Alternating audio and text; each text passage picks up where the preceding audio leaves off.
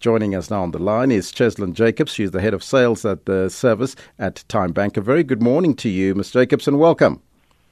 Good morning, Albert, and good morning to your listeners. Oh, it's a him and not a she. They indicated to me that's a she, Cheslin. I'm so sorry about that.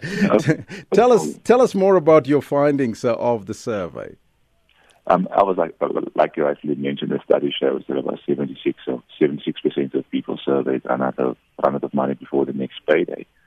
But as TymeBank, to focus on some of the really positive stuff that the study has shown. And essentially what the study is showing is that there's a great opportunity because South Africans to think very differently about the way they use their money.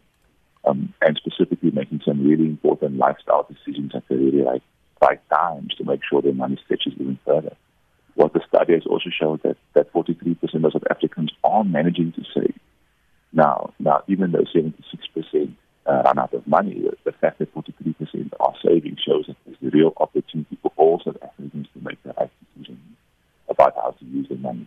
So I think the positive stuff in the study is encouraging, and I think the fact that we now kind of know what the current situation is only allows us as South Africans to potentially start changing the way we look at how we use our money and then start making the right decisions. I'm going to ask you just to speak a little bit more into the phone, Cheslin. Now tell me, 59% of women, we understand, also run out of money before the end of the month because they have to take care of their families. How does that compare to men, or are the women just spenders? The challenge women also have additionally, Albert, is that as we know, specifically in South Africa, we've got a gender pay gap as well. So specifically in the corporate space, is that it's predicted that women earn about 27% less than men do for the same job. And again, the other challenge we have in the country is that we have many single parent headed households, and in most cases, those single parents are females, which means that they have exactly the same responsibilities as anybody else does, and that would have to make less money stretch even further. The other positive on the female statistic is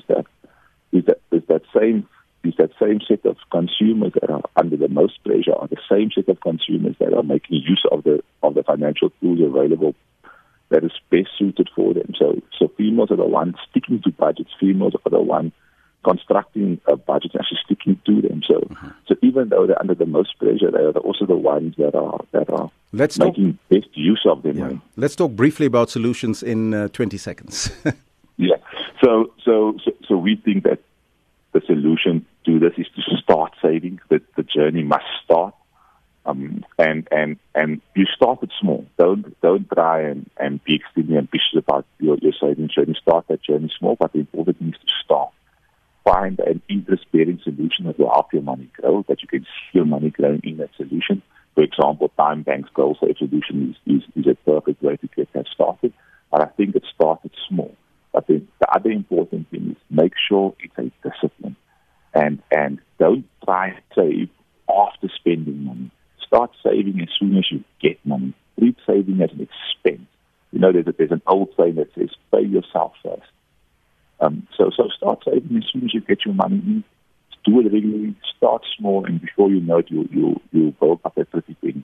Thank you so much. That was Cheslin Jacobs, the head of sales and service at TymeBank.